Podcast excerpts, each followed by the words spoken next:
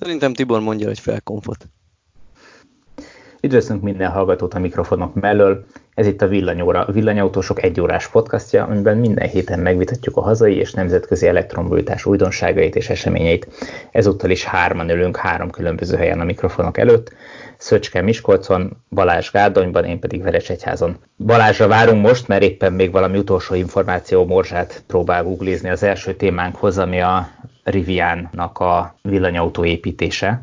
Ugye kezdenek egyre inkább kiszivárogni, vagy kiderülni az információk, és ma megjelent egy bemutató videó a gyárukról. Ugye ők azok a villanyautó startup, amelyiknek a Teslahoz hasonlóan saját gyára is van, ugyanis még 2017-ben megvették a Mitsubishi-nek a normál Illinois államban lévő, tehát normál a város neve, ami Illinois államban van, az ott lévő gyárát, amit a Mitsubishi még 2015 novemberében zárt be, majd megpróbált eladni, és ez egészen 2017-ig nem is igazán sikerült, illetve ők eladták egy felszámoló cégnek. Úgyhogy nem csak terveik, meg autójuk, meg, meg támogatójuk van, meg anyagi erőforrásuk, de effektíve gyáruk is.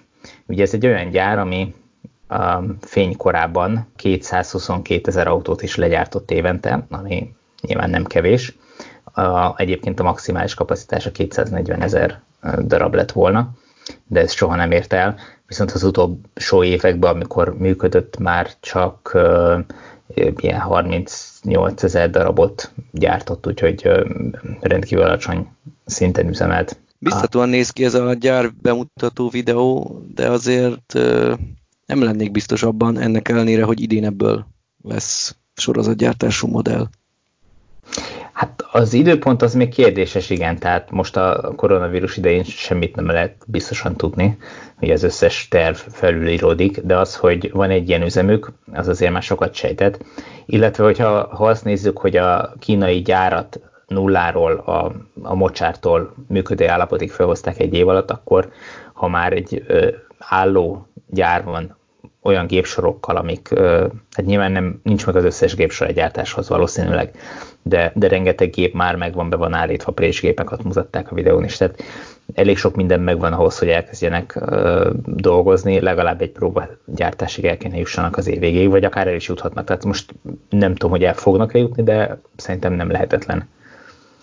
Az biztos, hogy az összes eddig koncepcióautót bemutatott gyártó vagy startup közül ők azok, akik akikben látok némi fantáziát, és látok arra esélyt, hogy tényleg lesz valódi autójuk. Igen, azért a, Rivian szerintem olyan szempontból mindenképpen érdekes, hogy mögöttük elég van. Tehát egyrészt ott van az Amazon, aki pár millió dollárra bevásárolta magát, és, és hát ők egy iszonyat nagy cég, ráadásul egy olyan vezetőjük van, aki mondjuk Elon Musk elég hasonló mentalitású, nem is csíp egymást a két ember, és amúgy is versengenek az űr rakéták környékén, úgyhogy simán benne van, hogy már csak azért is Jeff Bezos úgy dönt, hogy szeretne alávágni Elon Musknak a, a villanyautózásban is. Egyrészt ez, viszont ott van a Ford.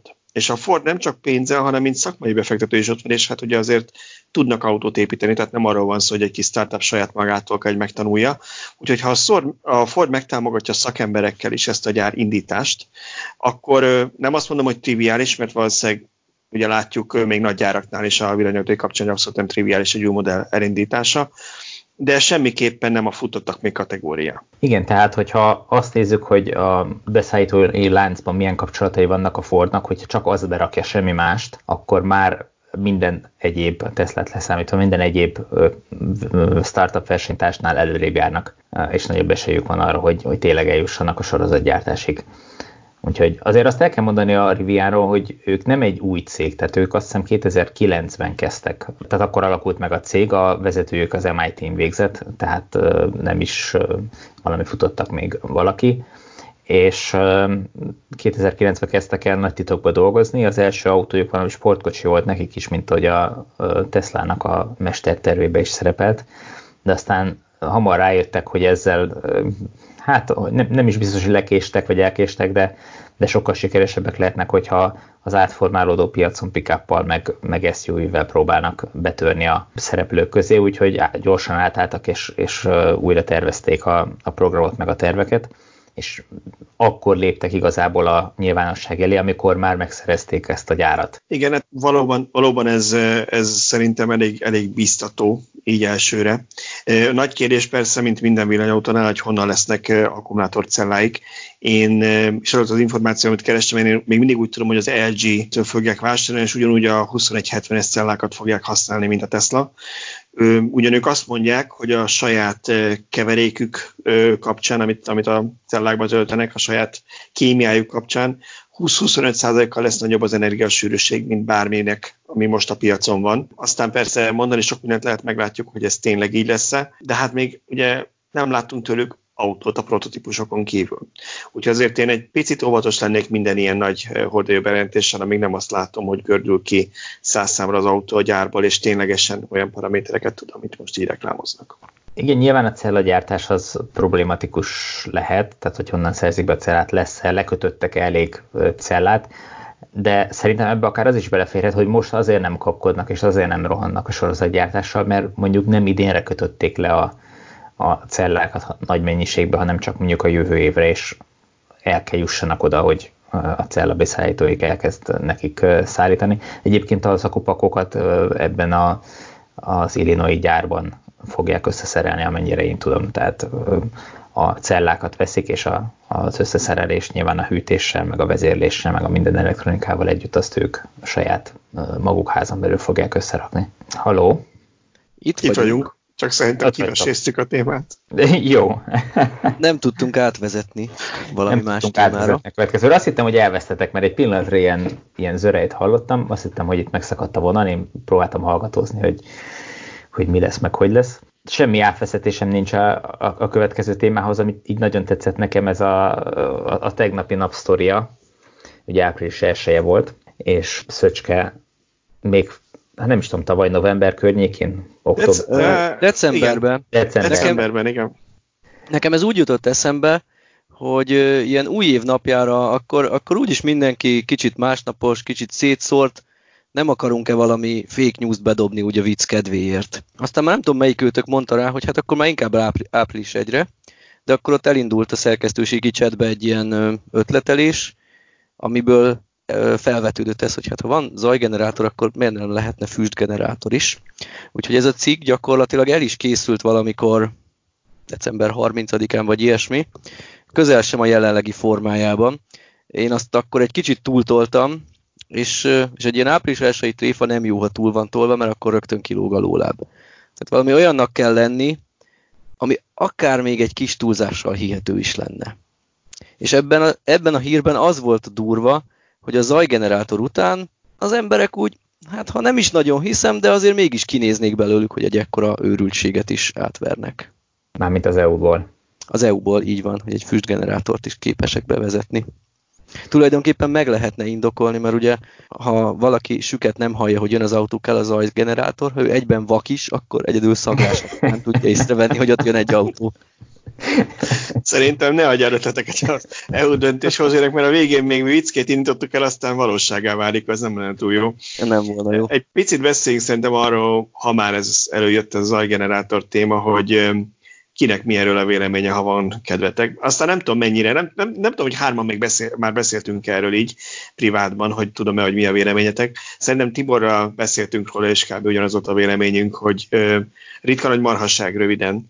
És természetesen nem azért, mert nem éreznénk azt, hogy valóban, hogyha valaki, valaki mondjuk ö, nem lát jól, akkor szüksége van arra, hogy észrevegye, hogy egy parkolóban mondjuk megy, hogy az autó közeledik, vagy le akar lépni a járdára, hogy az autó közeledik. De pont ma, amikor már a modernebb benzinautók, vagy uram, bocsánat, hibridek, amikre, ha jól tudom, nem vonatkozik, ha helyesek az információim. Ugye, de még egy benzinmotoros autó is egy parkolóban 5-10-el gurulva annyira halk, hogy én nem azt mondom, hogy valószínűleg aki, aki gyengén lát, ő neki a hallása kifinomultabb, vagy, vagy jobban figyel ezekre, mint mondjuk mi, akik, akik normálisan látunk, de ugyanakkor egy, egy parkolóban mondjuk, vagy egy utcán mindig van akkor a zaj, hogy simán reális az, hogy nem vesz észre egy normál benzines autót se, hogyha nagyon has, halkanosan utána. Tehát, hogy ha már egyszer ilyet kitaláltak, akkor arra minden autónak szabálynak kellene, hogy hány decibel hangot kell kiadni az autónak, akár a saját motorja, akár egy hangszóró által, ha erre tényleg ennyire odafigyelünk.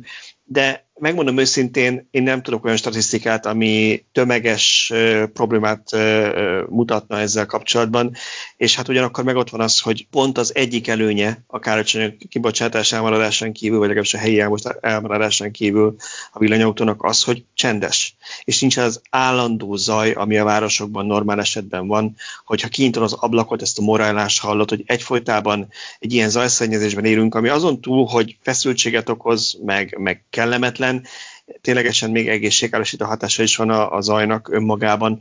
Tehát egyáltalán nem, nem egy jó dolog, és igazából egy mellékterméke a belső motornak, amit most valamilyen szinten kötelezővé akarnak tenni a villanyautóknál. Teljes mértékben egyetértek ezzel. Azzal is, hogy ha a elektromos autóba kell, akkor mindenképp kell a hibridbe és a benzines vagy akár a dízelautókba is, mert lassú tempónál ugyanolyan zajosak nagyobb tempónál, amikor már van motorhangjuk, kipufogó hangjuk, akkor meg már ö, úgy sem ér semmit az elektromos autó zajgenerátora, mert olyan tempónál már hamarabb érod az autó, mint meghallják a zajt. Viszont az egész koncepcióján azt mondanám, hogy az ötlet jó, a megvalósítás katasztrófa. Tehát még a mi idősebb autóinkban, elektromos autóinkban azt mondom, hogy az, hogy ki tudom kapcsolni, minden bekapcsoláskor beindul, de ha én rászoktatom magam, akkor kikapcsolom mindig induláskor, ez így azt mondom, hogy elfogadható.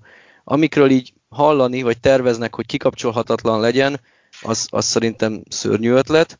Én inkább fordítva csinálnám, kellene egy olyan, olyan diszkrétebb kürt az autókba, amivel én tudok jelezni, ha szükségét érzem. Igen, az egésznek a rákfenéje az, hogy ezt a szabályozást még akkor találták ki, amikor nem terjedtek el az elektromos autók. Tehát abszolút nulla tapasztalata volt a szabályhozóknak azzal, hogy milyen hatással lesz ennek a járműnek a megjelenése a többi közlekedőre. Tehát mennyire fogják figyelmen kívül hagyni, mennyire lesz veszélyes, mennyi balesetet okoz. Tehát mindenféle statisztikák nélkül előre meghatározták, és azt hiszem 5 évet adtak ilyen haladékot a gyártóknak, hogy beépítsék, és ez járt le tavaly nyáron. Tehát, hogyha ez tavaly nyáron, akkor 2014 környékén hozták meg, tehát hogyha akkor lépett életbe a szabály, akkor a szabályt azt valamikor, nem tudom, 2012-13 környékén írhatták. Gyakorlatilag még nem volt Európában elektromos autó az utakon nagy számba.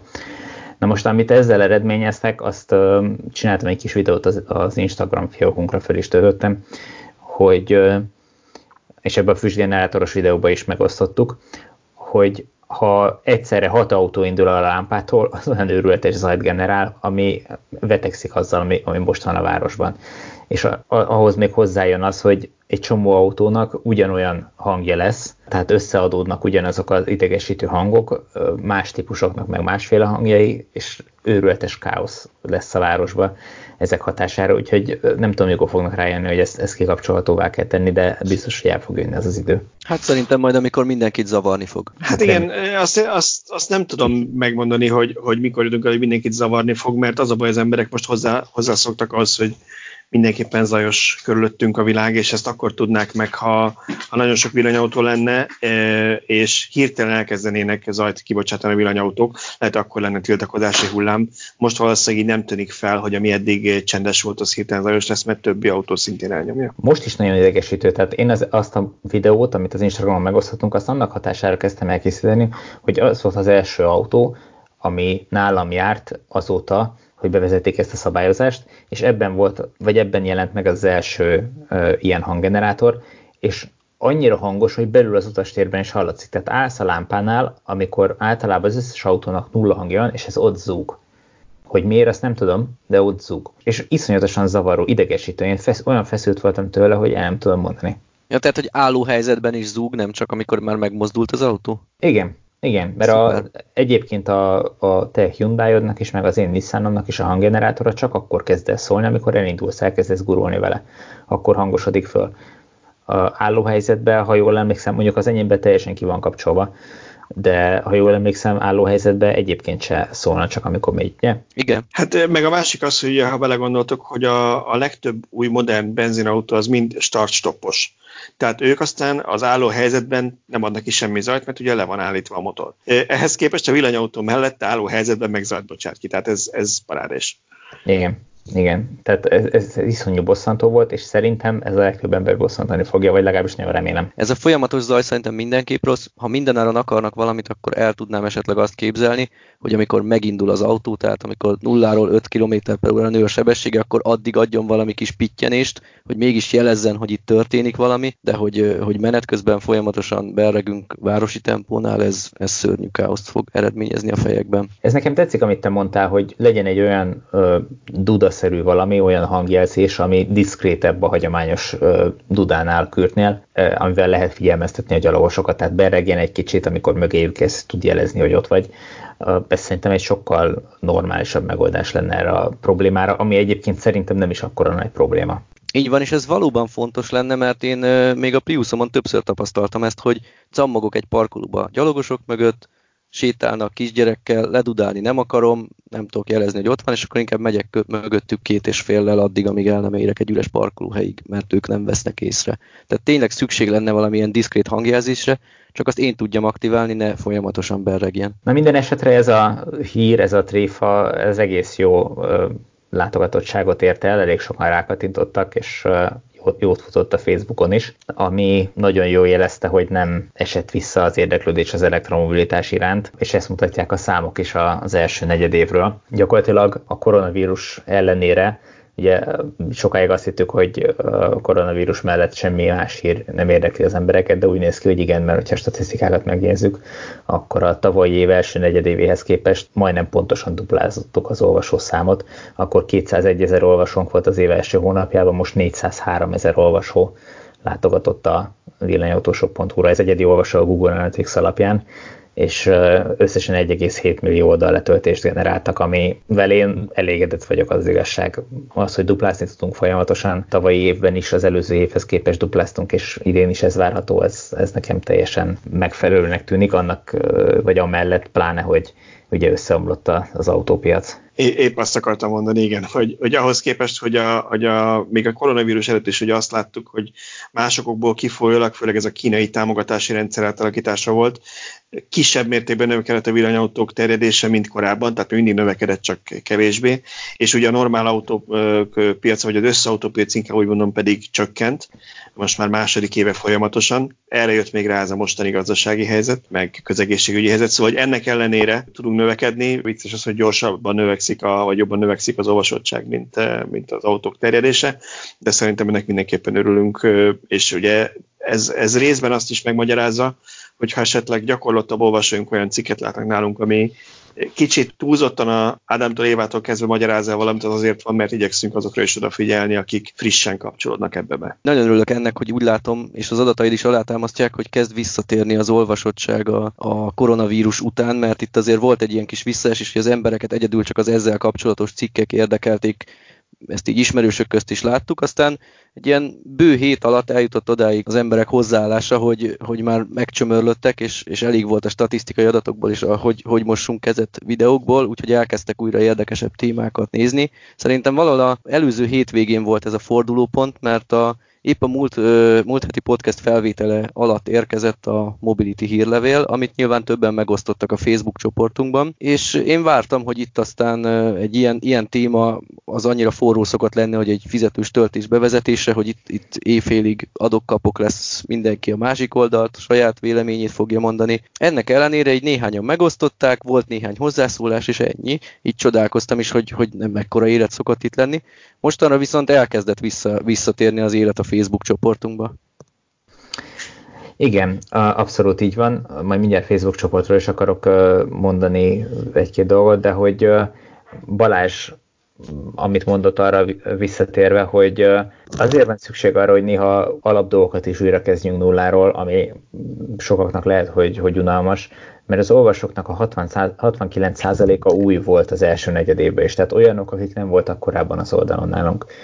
Tehát rengeteg az új érdeklődő, és nagy valószínűséggel ez a valós villanyautószám növekedést meghaladó növekmény, ami nálunk megjelenik, az, az egy, ezt a exponenciális növekedést vetíti előre. Tehát ők azok, akik néhány hónapon belül vásárlók lesznek. Vagy így, vagy használt autó, vagy új autó vásárláson gondolkodnak, és meg fognak jelenni, mint vevők a, a piacon. Tehát ők most a vásárlások előkészítésén dolgoznak, és azért is érdekes ez, meg lényeges ezt tudni, nem, nem csak nekünk, hanem akár a, a, az autógyártóknak, töltő gyártóknak, töltőszolgáltatás üzemeltetőknek, hogy ugye most mindenkinek a költségvetése kicsit összeszűkült, tehát kevesebb jut a marketingre is, hiszen visszaesnek az eladások nem mindegy, hogy hogy, hogy kötik el azt a marketinget. Ugye eddig lehetett szőnyeg bombázni, majd csak célba talál akármelyik nagy portálon is az üzenetük, de amikor kisebb költség van, akkor, akkor célszerűbb azt olyan helyen elköteni, ahol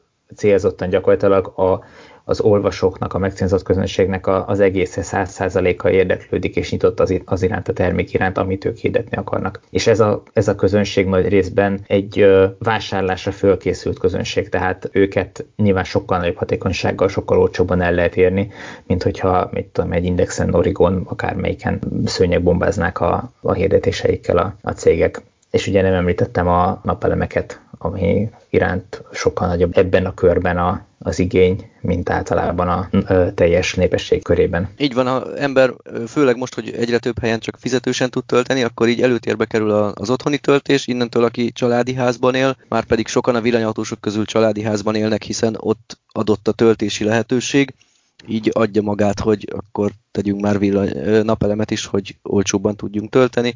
Ehhez jelenleg, még ha jól tudom, még mindig él a ez az úgymond állami támogatás, hogy kedvező hitelt lehet rá kapni, tehát gyakorlatilag, mintha az ember fizetné tovább a villanyszámláját még néhány évig, és a végén ott lesz egy napelemes rendszer. Ami onnantól kezdve néhány év után, miután kifizettük a hitelt, ingyen termeli a, az áramot, és nem kell már fizetni érte gyakorlatilag. Visszatérve még a Facebook csoportra, az is dinamikusan nő, és most a napokba fogja átérni a 10.000 főt, ami szerintem szuper jó. Köszönjük mindenkinek, aki, aki egyrészt ott részt vesz a a, a közösség életében, illetve azokat az adminisztrát, vagy azoknak az adminisztrátoroknak köszönjük a rengeteg munkát, akik segítenek kordába tartani, meg mederben tartani ezt a beszélgetés folyamat, ami néha a, olyan méretűre nő, hogy nagyon nehéz követni. Balázs? Balázs még korábban jelentkezett, Balázs annyit akar csak hozzátenni a támogatásos témához, amit most elég jól ismer, hogy a közép-magyarországi régióban már elfogyott a pénz, ugye minek után ezt az EU azért adja, hogy a fejletlenebb régiókat felhúzza, és ott is terjedjenek a környezetbarát megoldások, és, és csökkentsék az energia pazarlást is, meg a, meg a fosszilis energiatermelést. Ezért kifejezetten kivették Budapestet, illetve Pest megyét ebből, és egy külön pénzösszeg állt ennek a rendelkezésére, már elfogyott, tehát Pest megyén kívül tudják még igénybe venni az emberek ezt a hitelt. Nyilván, aki Pest megyébe próbálja ezt igénybe venni, annak rossz hír, de egyébként meg a másik oldalon meg jó, hiszen ezek szerint Pest megyében már elég sok ilyen megvalósult ilyen támogatással, de a többi megyére még akkor ezek szerint elérhető a kedvezményes hitel. Mit szóltok a, az M6-os mellett megjelent legújabb töltőhöz? Nekem nagyon szimpatikus a a Nova Futurának a helyszínválasztási koncepciója. Nekem tetszik ez, hogy olyan, olyan helyszínekre telepít töltőt a cég, amit más cégek eddig úgy erősen elhanyagoltak. Hát nyilván mondjuk nekem eleve szívügyem Miskolciként az M3-as autópálya, ahol gyakorlatilag nagy fügeddel azzal, hogy megfelezte, és ilyen másfél kilométer az autópálya lehajtótól van egy 50 kW-os villámtöltő, az nekem szuper jól jött, tehát innentől személyesen is érintett vagyok.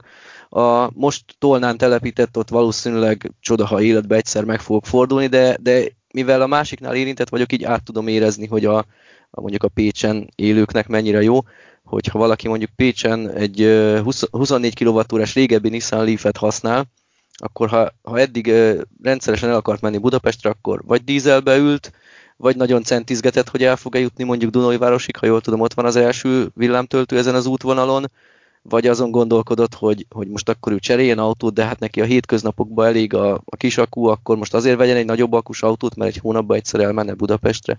Hát nem, mostantól ott van Pécstől, ha jól tudom, 70 kilométerre egy töltő, odáig simán el tud menni még télen is egy kis akus autóval is, szóval ne, nekem nagyon szimpatikus ez, ez a, ez a módszer. Igen, gyakorlatilag megfelezte azt a távot ez a töltő, ami Pécs és Dunói város között a ti eddigi hosszú szakaszon volt. Ugye az a nagyon furcsa helyzet állt elő az elmúlt években, hogy aki Pécsről kisebb akus autóval akart, mondjuk egy Sademur töltős autóval akart Budapestre eljutni, ő kénytelen volt a régi útvonalon Siófok felé kerülni. Tehát hiába volt ott a, a két város között, két nagyváros között az M6-os autópálya, nem tudta azt használni, mert egyszerűen az autópálya mellett nem volt töltő.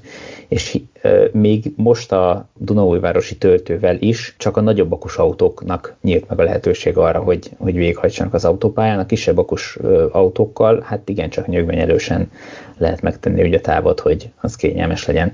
Úgyhogy ehhez abszolút tényleg jó helyen van ez a töltő és bízunk benne, hogy ugyanolyan megbízhatóan fog itt is működni, mint hogy működik az előző két helyszínen. Ugye ez az AGT töltő, ennek a típusnak az első példánya pont 6 hónappal ezelőtt került le Harkányba, és hát ugye rengeteg kérdés volt, mert ilyen, ilyen töltővel még nem találkoztunk, hogy milyen lesz, hogy fog működni, de abszolút stabilan működött, annak ellenére, hogy ugye a, a fejlesztő cégtől több órás autóútra uh, került le a töltő, tehát nem az volt, hogy délután ki tudnak ugrani, újraindítani, hogyha bármi baj van vele, és ennek ellenére azért ilyenre viszonylag ritkán volt szükség. Ehhez képest komoly, komoly cégeknek a töltőinél gyakran tapasztaljuk azt, hogy ha van egy meghibásodás, akkor hetekig tart, mire újra működésbe lép, hogyha nem tudják távolról újraindítani esetleg. Úgyhogy nagyon jól vizsgázott, én is azt látom. Ráadásul a harkányi töltő az, az még ingyenes is, tehát, tehát ott még azt se lehet mondani, hogy csak szökő évente töltött valaki egyszer, vagy naponta egyszer töltöttek, tehát azt, azt nyilván használták sokan a környékbeliek. Igen, fél év alatt most nem néztem meg, azt hiszem 555 töltés volt rajta, tehát gyakorlatilag... Tehát akkor egy napi két-három töltés. Napi két-három töltés, igen, és most, most próbálom visszaosztani, hogy két-három töltést jut naponta. És uh, ami érdekes volt, hogy nagyjából igazolja azt, amit sejtettünk, az ott látott töltésszám, hogy a DC töltések kétharmada körülbelül továbbra is Sademo csatlakozón történik, tehát a Sademos autók még valószínűleg mindig túlsúlyban vannak, ami hát egyfajta ilyen visszaigazolás, hogy mekkora hiba volt a, a hazai szabályozásban gyakorlatilag megtiltani a, a sademos töltőknek a telepítését, hiszen az autók többsége még mindig ezt a töltési szabályt használja. És mekkora hiba egy töltő üzemeltetőtől az, hogyha nem tesz Sademo csatlakozót a töltőire, hiszen a, rögtön csak az autósok egyharmada lesz a, az ő potenciális vevője, tehát ez körülbelül olyan, mintha egy benzinkutat nyitnék, és azt mondanám, hogy én ott nem, nem árulok, csak nem tudom, 95-ös benzint pont, se dízel, se, aki esetleg magasabb oktánszámot vennem valamilyen okból, őket nem szolgálom ki, nem szolgál ki autógázt, stb. Én csak benzint fogok eladni nem hiszem, hogy sok benzinkút választaná ezt az üzleti modellt. Ennek ellenére töltőszolgáltatóban van, aki így dönt. Igen, aki nem tudja, hogy miről van szó, az Ionity az a gyártók által üzemeltetett szolgáltató, amelyik nem hajlandó töltőhelyszíneire és a demo töltőt tenni. Annak ellenére, hogy ugye ő a kimondottan a piacból akar élni, tehát nem arról van szó, hogy két-három autógyártó rengeteg autójának akar töltési szolgáltatást nyújtani, hiszen még ezeknek az autógyártóknak relatíve kis Kevés autójuk van ahhoz van. a piacon. Így van. Így van, tehát abból nem igazán tudnak megélni, de ezzel, hogy kizárják az autóknak a kétharmadát, ezzel meg gyakorlatilag saját maguk alatt vágják a fát. És ugyanezt az arányt lehet mérni, ott is, ahol fizetős a töltő nagyjából, ugye? Tehát nagy fügedi arány is, ha jól emlékszem, szerepelt a cikkünkben, hogy ott is hasonlóan alakulnak a számok. Igen, igen, teljesen hasonló a, a dolog. Ott nyilván eltolódik egy kicsit a, az ACDC arány, hiszen a Nagyfügeden a minél előbbi továbbhaladás a cél, miközben Harkány meg egy célállomáson van, tehát egy, egy termálfürdő, egy gyógyfürdőnek a parkolójában, tehát ott nagyon sokan töltenek úgy, hogy meg ráadásul ugye városon belül is, nagyon sokan használják az AC töltést, meg használják célállomás töltőnek, de a két DC csatlakozó, csatlakozó közötti arány az nagyon hasonló, mint Harkányban annak ellenére, hogy fizetni kell a töltésért. Így van, hát Nagyfügeden ugye ez egy adottság, hogy ott, ott nem igazán lehet mit csinálni, ott az ember minél gyorsabban szeretne tölteni és tovább haladni, így az AC töltőt valószínűleg az OI sokon kívül nem, nem nagyon használja senki más. Igen, úgyhogy egyrészt köszönjük és gratulálunk a Nova Futurának a harmadik töltőhöz, illetve köszönjük az AGT-nek, hogy ilyen megbízható töltőket gyárt, és ajánljuk mindenkinek, aki töltőtelepítésen gondolkodik, mert az AGT és a Nova Futura együtt, nem tudom pontosan a részleteket ott, de ők biztosítanak töltési szolgáltatást is, tehát hogyha valaki nem akar töltőszolgáltató vagy elektronovitás szolgáltató lenni, ugye kivált a drága engedélyeket, megvállalva azt a rengeteg adatszolgáltatási kötelezettséget, ezeket a cégeket megbízva hogyha csak a helyet adja, akkor tud végül töltőszolgáltató lenni. Igen, így van, ezt én is hallottam, illetve beszéltem a cég egyik képviselőjével, és ő megerősítette ezt, hogyha nekem van egy pékségem vagy pizzériám, ahol eleve van parkolóhely, jönnek-mennek a vendégek, nehogy Isten még a áram is rendelkezésre áll, mert mondjuk a, a pékség éjszaka azzal működteti a kemencéit.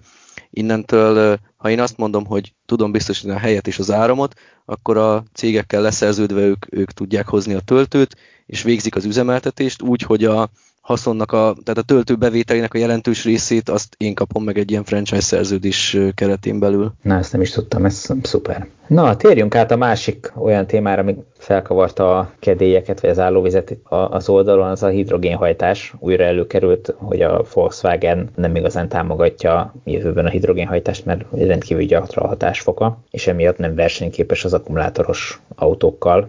Hogy látjátok a helyzetet? Hát mi ezt már régen mondjuk, én úgy látom. Azt hiszem Balázsnak volt erről egy kifejezetten nagy port kavart, kicsit ilyen odamondó hangnemben írott cikke, de igazából már tavaly Herbert Dísz is nyilatkozott egy ilyet, hogy, hogy ők nem látnak ebben fantáziát, legalábbis nem a személyautó kategóriában, és most ezt alátámasztották egy sajtóközleménnyel, amiben több szakembernek a véleményét is összefoglalták röviden néhány mondatban, és elmondták, hogy esetleg fix energiatárolókban lehet ennek értelme, de autóknál egyszerűen annyira rossz a hatásfok az, hogy hogy megújuló energiával vizet bontsunk hidrogénné, azt szállítsuk, azt tankoljuk, majd utána ezt újra átalakítsuk, egy 30% alatti hatásfokot lehet ezzel elérni. Igen, hát nem, nem nagyon tudok én se olyat mondani. Én azt mondanám, hogy, hogy a hidrogénhajtást én körülbelül 30 éve követem, és azóta olvasok róla, és ugyanott tartunk. Tehát egyrészt, az, ha az autót nézed, nagyon drága anyagok kellenek a hidrogénüzemanyag cellához, mindig az van, hogy persze ez majd olcsóbb lesz, meg, meg, meg jobb minőségű, meg, meg nagyobb hatásfokú, de 30 évvel később ugyanott tartunk, még ha megnézitek, hogy mondjuk az akkumulátor technológia mennyit fejlődött, akkor ott sokkal nagyobb a különbség. Ha, ha megnézitek mostani, most kapható, ugye Magyarországon nem is tudom, hogy szerintem hivatalosan nem is kapható hidrogénes autó, de ott, ahol ezeket árulják, jellemzően Amerikában egy-két államban, illetve eh, Koreában, Dél-Koreában. Ezek az autók sorra bizonyítják be, hogy mindazok az előnyök, amiket a hidrogénhajtásra évek óta mondanak, a valóságban nem igazak. Tehát ugye úgy indultunk, hogy mert a hidrogénhajtású autóknak milyen nagy lesz a hatótávja, míg persze, persze ezek a villanyautók hát ilyen 100-200 km tudnak csak menni, ehhez képest egy hidrogénes autóval majd 1000 kilométert megteszünk, mint egy benzinessel. De valóságban az lett, hogy az akkumulátor technológia addig fejlődött, hogy a jobb vagy nagyobb ö, teljesítményű és akkumulátorkapacitású villanyautók már 500 plusz kilométert is akár el tudnak menni, de a 3-500 közötti hatótáv az, ami most már általános az új autóknál, amiket most mutatnak be, a 100-200 helyett, ami pár évvel ezelőtt hívott. Ehhez képest egy hidrogénes autónál gyakorlatilag telepakolják, vagy hát legalábbis egy-két nagyobb kapacitású tartályt pakolnak bele, és így is körülbelül 500 km tudnak csak elmenni. Egyszerűen a, a Toyotának is, a, ha megnézitek a, a tervrajzait, vagy a, a, a, a sematikus rajzait, nem fér már hova több tartály, ugyanis a hidrogént kétféleképpen lehetne ugye tárolni, vagy nagyon-nagyon alacsony, tehát mínusz több száz fokos hőmérsékleten, ami hát nyilván rengeteg energiát elvinne, egy ezt tehát ez teljesen abszurd. A másik pedig, hogy nagy nyomással kell e, vele szuszakolni a tartályba, ehhez viszont ugye az kell, hogy, hogy a tartály is megfelelően ezt bírja, és, és még így sem lehet benne azt hiszem talán 5 kilónál, talán azt hiszem 5 kiló van ezekben az autókban többet tárolni. Úgyhogy itt már megbukik az, hogy bezzeg azzal milyen nagy hatótávot lehet menni. Nem, ma már egy modernebb, jobb villanyautóval gyakorlatilag szinte ugyanakkor hatótávot meg lehet tenni töltések között, mint egy hidrogénessel. Na jó, jó, de akkor mondjuk azt, hogy de hát a hidrogénes gyorsabb utána tölteni, nem? Mert hát csak 5 perc feltölteni. Valamennyire igaz, ha mondjuk szerencséd van, és az első hidrogénes vagy annál a kútnál, ugyanis gyakorlatilag az úgy néz ki, hogy a magánál a kútnál is újra kell nyomás alá helyezni ezt az átmeneti tárolót, ami a kútban van, nagyjából minden harmadik autó után, és akkor negyed órán keresztül berreg szépen a kompresszor, és e, sűríti a, a hidrogént ebben a tartályban, úgyhogy olyankor negyed órán keresztül nem lehet tölteni. Nyilván lehet benne reménykedni, hogy erre kitalálnak valamit, tehát reménykedni mindig lehet, de jelenleg ez úgy néz ki, hogy ha pont pekhed van és a harmadik vagy a kútnál, akkor 20 perc feltölteni az autódat, nem azt mondom, hogy villanyautóban 20 perc alatt 500 km teszünk, de mondjuk 200-at akár már bele lehet tenni, vagy annál többet is, hogyha megfelelő villanyautó és megfelelő sebességű töltőnél, vagy teljesítmény töltőnél vagyunk. És ugye ez, mint látjuk, szemmel láthatóan évről évre iszonyatos tempóval fejlődik, mint az akkumulátor, mind a töltési sebesség. Úgyhogy én nem látom ebben a, ebben a fantáziát, legalábbis a személyautóknál. Van, aki hisz benne még, hogy majd a teherautóknál, ez, meg, meg hajóknál ez, ez nagyon menni fog. Én szerintem még ott is megvannak a, a, azok a problémák, amikkel a hidrogén küzd, hogy ugye egy hidrogén töltő infrastruktúrát mindenhol ki kell építeni, míg áram alapvetően ez mindenhol van, és ezt maximum bővíteni, fejleszteni kell. Úgyhogy én szerintem ez nem igazán életképes de nem vagyok szakember. Abszolút egyetértek veled, bár én sem vagyok szakember, én nem olvasok 30 éve folyamatosan a hidrogénhajtás után. Én egy dologban látok fantáziát a hidrogénnel kapcsolatban. Ugye gyakran említik azt, hogy a, a napelem az nem jó, mert éjszaka nem süt a nap, de még az csak-csak át lehetne hidalni akuval, a tél viszont nagyon hosszú, és akkor nagyon jelentősen visszacsök, visszaesik a, a napelemek termelése. Most nekem erre az a válaszom, hogy, hogy volt is erről egy cikkünk, az egyik olvasónk szedte össze nekünk nagyon jól a, az anyagot a, a napelemek árcsökkenéséről. Olyan mértékben csökken a napelemek ára, hogy most már egyre inkább megtehetjük azt, hogy nagyobb kapacitást szerelünk fel, mint amire az adott évben szükségünk van. Tehát mondjuk háztartási méretben is azt mondom, hogy nem, nem csak a éves fogyasztásomnak megfelelőt, hanem egy kicsit túltervezve. El fogjuk érni azt a szintet, hogy ezt jelentősen túltervezhetjük, mert ha helyjel bírjuk, és egyre kevesebb hely kell, hisz nő a egységnyi területre jutó termelés is, akkor fel tudunk tenni olyan mértékű napelemet, ami kiszolgálja mondjuk a téli igényünket, viszont akkor nyáron lesz rengeteg felesleges energiánk. Na én ebben látok esetleg a hidrogénnel kapcsolatban olyan megoldást, ezt már nyilván nem háztartási méretekben, hanem mondjuk egy kisebb vagy közepes méretű erőműnél, hogy ott van egy hatalmas nyári extra napelemes kapacitás, amit csak azért tettünk föl, hogy télen elég legyen, na ezzel esetleg lehetne hidrogént előállítani, és télen ezt felhasználni áramtermelésre. Sőt, hát én azt hiszem, Tibor, hogy neked talán már most is ilyen napelemrendszered van, nem? Ami, ami nagyobb kapacitású, mint maga az inverter alapvetően, arra bazírozva, hogy amikor mondjuk felhős az ég, vagy, vagy tél van, akkor viszont jobban ki tudod használni. Hát nálam ez ilyen kényszer szülte dolog, mert ugye egy fázis van bekötve a házba, és ott egy fázis van 5 kW-nál nagyobb teljesítménnyel nem enged visszatölteni a szolgáltató, tehát ezért van 5 kW-os töltő föltéve miközben maga a rendszer az meg 6,5 kW-os, de valóban van egy ilyen plusz termelés, ugye más célból. Nálam mondjuk az a furcsa helyzet van, hogy még így sem elég a, az áramtermelés arra, amit mi télen-nyáron elhasználunk, tehát nekem nincs mit félretennem hidrogénbe. De egyébként egyetértek Szöcskével abban, hogy ha egy ilyen eset kialakul, hogy, hogy többlet termelés van, akkor esetleg ha még fejlődik a hidrogénes technológia, akkor, akkor térre el lehet rakni az áramot így hidrogén formájában. Hát itt azért másféle mértékről van szó, mert neked van mondjuk egy 10-20 százalékos többleted napelembe az inverterhez képest, azért hogyha téli-nyári termelést hasonlítjuk össze, akkor ott inkább egy ilyen 6-7-8 szoros túlméretezés. Jó, én viszont hagyd dobjam be a busz alá az elméletet, és elnézést nem vagyok én túlzottan kihegyezve a hidrogénre, csak tényleg azt mondom, hogy, hogy elmenve mindig tök jól hangzik, aztán gyakorlatban vérzik el, mert teljesen értem azt, amit Szöcske mond, oké, okay, ez egy valós elmélet, csak megint oda jutunk, hogy sokkal, de sokkal egyszerűbb módjai vannak energiatárolásnak, mint az, hogy hidrogénben tároljuk, magyarul, hogy, hogy vízbontására használjuk. Tehát ha már ott, ott van a víz, akkor a vizet is lehet önmagában ugye vannak ilyen megoldások, hogy a felesleges energiával vizet, vizet tárolunk gyakorlatilag, vizet szivattyozunk valahova, és aztán pedig a, a vízzel hajtjuk meg a turbinát, amikor éppen kell a plusz energia. Tehát ez, ez, ez akkor már valószínűleg egy sokkal, de sokkal egyszerűbb és olcsóbb megoldás, mint, mint ez az elektrolízises történet, és akkor még a hidrogén tárolni, az amúgy is próbál mindig elilleni, szökni, tehát valamennyi szivárgással mindig számolni kell, csak a macera van vele tényleg. És hát ugye megint csak az van, hogy, az, hogy emellett a akkumulátoros energiatárolás meg megint csak rohanlőttekkel fejlődik. A héten, talán a héten volt szintén nálunk cikk, talán pont értett Szöcske, nem? A, a, vagy lehet, hogy Zsolt írta. A Teslának az újabb projektjéről, a Hawaii-ról, meg van egy nagy Kalifornia és amint, amin, amiben bedolgoznak, tehát itt már gyakorlatilag lassan gigawattokról beszélünk. Igen, így van. tényleg nagy jövő áll az akkumulátoros tárolás de azért úgy gondolom, hogy az még nagyon távoli, hogy a nyári túltermelésünket tudjuk térre eltenni. De abban igazad van, hogy nem biztos, hogy a hidrogén a, a legjobb megoldás erre sem, hiszen ott is egy 30%-os hatásfokot tudnánk elérni, pont amit a Volkswagen sajtóanyaga is, is közöl.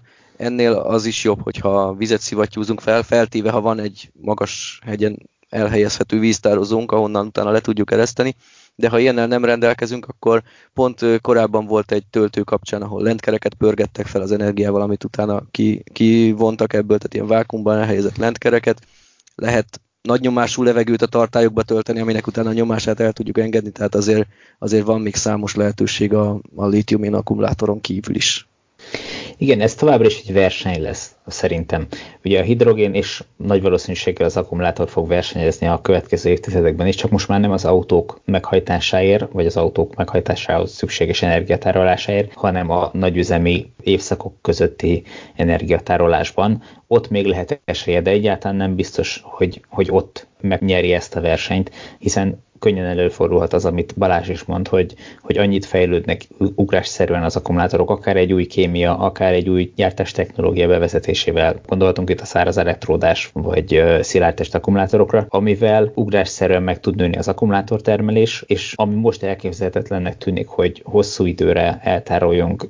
Irgalmatlanul egy lehet, hogy a jövőben ö, megoldódni látszik. Most lehet, hogy sokan unják már az ilyen fotós ö, példáimat, de, de hogyha azt nézzük, hogy 20 évvel ezelőtt elképzelhetetlennek tartott a legtöbb ember, hogy 10x megapixeles fényképezőgépeket készítsenek digitálisan, tehát hogy digitális fényképezőgépeket készítsenek, ma meg már a mobiltelefonban 100 plusz megapixeles szenzorok vannak, akkor miért ne lehetne az, hogy 10 év múlva 100-szorosa lesz a mostani akukapacitásnak a, az akkor gyártott akuk kapacitása, tehát simán előfordulhat. Igen, viccesen mondtad, hogy hát többen unják, én sosem mondom ezeket a fotós példádat, mert szerintem ez is most nagyon találó, és a, a pont jutott eszembe, hogy mondtad, hogy hát a legtöbb ember nem tudta volna elképzelni, hogy hány megapixeles kamera lesz a zsebünkben. Nem a legtöbb ember, a Kodak vezetősége. Nem akarok városi legendákat terjeszteni, mert valószínűleg te a valós történetet jobban tudod, mint én, de hát én úgy tudom, hogy ugye ők, vagy őnáluk fejlesztették ki először a, a, talán a CCD képérzékelőt, csak a vezetőség azzal söpörte le az asztalról, hogy hát milyen milyen gyenge minőségű képet csinál ez, ez soha senki nem fogja profi fotózásra használni, nem fogják az emberek elfogadni, mint egy normális képminőséget, úgyhogy nem foglalkozunk ezzel, építjük tovább, vagy gyártjuk tovább a filmes kameráinkat. Sokkal közelebb is lehet szerintem hozni ezt a fotós témát az akukhoz és a villanyautózáshoz. Nekem most az jutott eszembe, hogy azzal, hogy a mobiltelefonjaink tele lett kamerákkal elértük azt, hogy nekem is van szerintem legalább 10 éves jó minőségű tükörreflexes fényképezőm, amit szinte szökőévente veszek elő a polcról, mert mindig ott van kéznél a mobil, azzal lövöldözzük a családi fotókat. A nagy gépet csak akkor veszem elő, nyilván nem vagyok profi fotós, hogy állandóan azzal a hónam alatt járjak, de csak akkor veszem elő, amikor valami komolyabb esemény, nem tudom, karácsony, születésnap, stb. ilyen, ilyen alkalmakkor. És meglepve tapasztalom, hogy a fél évvel ezelőtt feltöltött akkumulátor az működik, ráadásul úgy, hogy ez az akkumulátor egy 10 éves akkumulátor. Hm. És, és ez, ez nagyon pozitív, tehát nem akar tönkre menni az az akku, pedig azon nincsen profi BMS semmi, azt én időnként előveszem, feltöltöm, majd fotózok vele, majd elteszem, és fél év múlva előveszem, és újra tudok fotózni, nem hármat, ötvenet, százat, és nem látom azt, hogy meg akar halni. És eddig ebben az adásban remekül kerültük a koronavírus témát,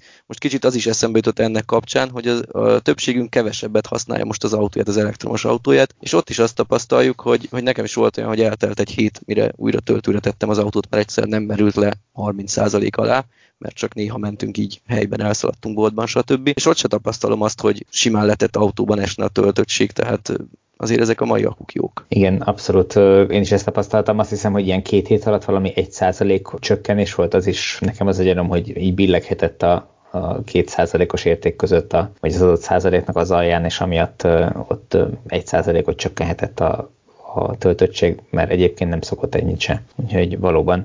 Viszont ha már koronavírus, akkor így eszembe jutott, hogy ugye múlt héten beszélgettünk a lélegeztetőgépekről, hogy az autógyártók elkezdenek lélegeztető gépeket gyártani, és erről Zsolt írt egy nagyon jó cikket, majd a linket beteszem a, a leírásába ennek a podcastnak, azt szerintem érdemes mindenkinek elolvasni, mert tényleg jól megmutatja, hogy miről is szól ez az egész, tehát nem arról van szó, hogy most a Tesla hirtelen három nap alatt ki tud fejleszteni egy lélegeztető gépet, és jobbat csinál, mint azok a cégek, akik ezzel foglalkoznak már évtizedek óta, hanem egyszerűen ők a beszállítói láncukkal, meg a kapcsolataikkal tudják segíteni a, a gyártást, hogy az a lehető leggyorsabban föl tudjon futni arra a szinten, amire most szükség van. Mert egyébként ezek a cégek nem tudnának csak mit tudom én, havi egy 200 darab gépet legyártani normális ütembe, az meg most édes kevés. Na de mielőtt lezár lezárjuk ezt a villanyórát, mert lassan meg ennek a végéhez közeledünk. Még egy témát bedobnék, ami így szintén kapcsolódik egy kicsit a koronavírushoz, hogy ennek kapcsán már elkezdtek lobbizni az autógyártók, hogy hát ezt az idei szigorú szabályozást el kéne tolni a következő évre, vagy, vagy el kéne engedni az egészet.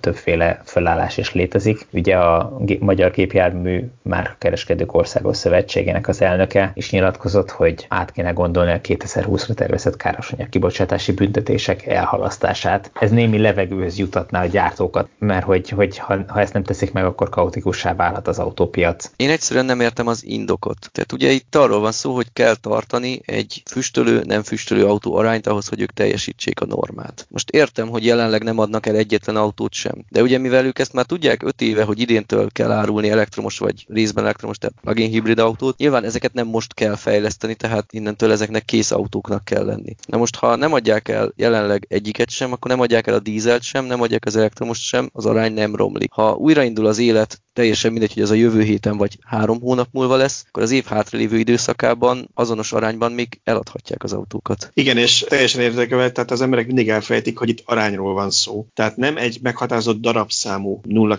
zéro emissziós autót kell eladniuk, hanem az arány fogja azt megadni, hogy sikerül ezt a 95 grammot tartaniuk, és ahogy te is mondod, jelenleg, ha nem adnak el benzines és dízelt, akkor ez az arány ugyanúgy alacsony, aztán pedig, ha újra elkezdik árulni őket, akkor pedig lehet tartani azt az arányt, amit eddig terveztek. Ugye azt mondják az autógyártók, hogy az a problémájuk, hogy ők nagyon sok villanyautót terveztek idén bemutatni, még elkezdeni a gyártás vagy felfuttatni, csak hát ugye most minek után ez a helyzet van, nem tudják befejezni ezt a, vagy a fejlesztési munkát, vagy a gyártás előkészítését, vagy a homologizációt, tehát valami miatt nem tudják tudják ezeket a piacra dobni. Na most ezzel szemben azért az is igaz, hogy tudjuk, hogy vannak olyan villanyautók, amit jelenleg csak azért gyártanak korlátozott számban, mert nincs elég akkumulátor. Viszont ha mondjuk az autóeladások csak szintén augusztustól szeptembertől futnak fel, akkor ugyanaz a lekötött akkumulátor mennyiség már nem egész évre kell, hogy elég legyen, hanem gyakorlatilag csak 3, 4 vagy 5 hónapra kell, hogy elég legyen, és akkor még javulhat is az arány, mert arányosan sokkal több villanyautót tudnak legyártani, mint amit terveztek. Abszolút így van. Egyébként a fejlesztési problémákat én nem értem, hiszen azt hallgattuk az elmúlt években, hogy ugye mennyire béna a Tesla,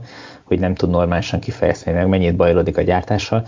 Bezzeg a nagy száz éves tapasztalattal rendelkező gyártók egyrészt ők már évek óta fejlesztenek a háttérbe, és csak arra várnak, hogy mikor húzzák elő a, a fiókból a kész autójukat, tehát már ugye fejleszteniük se kell, legalábbis sokak szerint ez a helyzet a másik meg, hogy ők csak csettintenek egyet, és rögtön kész hibátlan elektromos autók görülnek le a gyártósorokról, nem? Hát sőt, hát a gyártás beindítása is nekik triviális, mert ők rengeteg új autót gyártottak már az életük során, vagy a cég élete során, folyamatosan mutatják be az új autókat, tehát nekik az, hogy új gyártást elkezdeni, ez nem egy nagy történet, nem úgy, mint a Tesla-nál, Éppen ezért, ha elindul egy modellnek a gyártása, akkor ott napokon belül több ezer gödül a gyártósorról. Úgyhogy én sem értem, hogy mi ezzel a probléma. Szeptemberben elkezdik gyártani az autót, akkor szerintem októberre már 15 milliót fognak bele gyártani, nem? Hát ha 15 milliót nem is, de 100 ezrével biztosan, mert hát ugye éves 10 milliós darabszámokkal rendelkezik egy-egy gyártó, ott ugye könnyű néhány hónap alatt néhány százezer autót legyártani. És van biztató példa, mert ha megnézzük a kínai számokat, ahol ugye már lezajlott ez a vírus veszély, és elkezdtek újraindulni a gyárak, éledezik a piac, és mindenhonnan olyan statisztikákat látunk, hogy volt egy hatalmas visszaesés a hagyományos autópiacnál, és annak ugye fele harmada volt a visszaesés az elektromos autóknál. Most így pontos számot nem tudok mondani, de Kínában valami ilyesmi adatokat olvastam, hogy 80%-kal visszaesett a hagyományos autók, illetve a teljes piac, ezen belül az elektromos autóknak ilyen kb. 50%-os a visszaesése, és egy kicsivel még jobb a Teslának, ott csak 30% a visszaesés. Tehát nem ennyire, hanem ennyivel esett vissza. Tehát akkor lesz piaca az ott gyártott Model 3-aknak. Úgy tűnik, hogy viszik. Na, azt jó hallani, mert uh, mostanában kell Balázs kijöjjenek a uh, számok a első negyed évről? Hogy, hogy is szokott ez megjelenni? Annyi, annyira mostanában, hogy vagy ma este tíz után, vagy pedig holnapi nap folyamán, ugye a Tesla-nál mindig a hónap első három napján hozzák ki ezek az adatokat. Most, amikor ezt rögzítjük, akkor csütörtök este van, úgyhogy vagy ma amerikai tőzsdezárás után, vagy pedig holnap zárás, tehát a nyitás előtt, vagy pedig holnap zárás után, tehát valami hasonló. Szerintem mire ez adásba kerül, addigra már valószínűleg tudni fogjuk a számokat. Vannak olyan hangok, akik azt mondják, hogy még az első negyed év az jó lesz, majd a második az nagyobb problémák lehetnek. Hát kíváncsi leszek rá. Ja, szerintem ebben igaz, ebben igazuk lesz szerintem, tehát ez, ez minden gyártónak lesz, ez nem Tesla specifikus. Így nyilván az a kérdés, hogy az első negyed év végén, amikor a Tesla igazából fel akarta volna pörgetni a kiszállításokat, mert mindig ugye a negyed év utolsó hónapjában adják el az autóiknak a felét van az időszakban, és pont akkor indult be Európában is nagyon sok helyen ugye a különböző zárlatok és kijárási korlátozások. Amerikában is most vagyunk ebben a fázisban, tehát kérdés, hogy ez mennyire fogja őket megfogni. Én egyelőre azt látom, hogy Európa olyan 20 ezer autó körül fog bejönni ebben a negyed évben, ami nem annyira tragikus, mint amit, mint amit gondolni lehetett, ugye 24 ezer környékére vártuk volna, hogyha, hogyha normálisan zajlanak az események, de hát azért ez nem is egy triviális visszaesés, ha mindenhol ezt hozzák a világon, akkor akár ez is lehet, hogy a 80 ezer darab sem lesz meg nekik a negyedében, ami persze az előző év ugyan időszakában 60 valamennyi ezerhez képest nagyon jó, de nyilván ennél többet szerettek volna ők is leszállítani. Viszont az előző témát egy kicsit félbehagytuk, mert ugye nem csak a magyar Országos Márkakereskedők Szövetsége, hanem az autógyártók is írtak egy ilyen, nem is tudom, petíciót, vagy nyílt levelet az, az EU-nak, erről, erről Balázs, te írtál egy cikket, illetve talán már beszéltünk is róla, viszont erre, erre volt már valami válasz az EU-tól? Vagy mi ezzel a helyzet? Van rá esélyük, vagy tudunk erről valamit? Van ennek valamilyen vízhangja? Hát én azt nem tudom, az EU-tól volt erre válasz, meglepőbb helyről volt rá válasz, én úgy tudom, hogy két-három autógyártó jelezte azt, hogy ők ezzel nem értenek egyet, köztük a Volkswagen, talán a BMW és a Daimler volt még, a másik kettő, ami engem meglepett, mert ugye akik ezt a petíciót beadták, vagy hát a vezető szervezet ebben, az pont az Európai Autógyártók Szövetsége volt, aminek ez a három cég hát oszlopos tagja, hanem a fő meghatározó tagjai. Úgyhogy igen érdekes, hogy egy ilyen levél kimehetett úgy, hogy ők ezzel nem értenek egyet. Persze nem lehet tudni, hogy mennyire marketing volt az, hogy ezzel nem értettek egyet, közben meg szépen ők is aláértek, ezt nem tudjuk, de mindenképpen figyelemre méltó, hogy ők kiálltak és azt mondták, hogy ők ezt nem látják indokoltnak. Ez azért jó hír, akkor van még remény. Hát amíg Herbert Disz nem, nem zavarják el a Volkswagen addig mindenképpen van remény. Na hát akkor szurkoljunk neki. Köszönöm szépen, hogy ma estéteket is erre szántátok, illetve köszönjük a hallgatóknak, hogy velünk voltatok. Hogyha van ötletetek, hogy milyen témákat vegyünk sorra a következő adásokba, akkor írjátok meg hozzászólásokban, és hogyha valamelyik applikáción keresztül, vagy podcast platformon keresztül hallgatjátok, akkor ott mindenképpen jelöljétek be kedvencnek, értékeljétek, ajánljátok másoknak. Mindenképpen köszönjük, hogyha ezt így teszitek, hogy minél több helyre eljusson a podcast híre. Ha minden jó megy, így szoktam most már elbúcsúzni, hogyha minden jó megy jövő héten, és akkor csütörtökön újra jövünk. Sziasztok! Sziasztok! Sziasztok!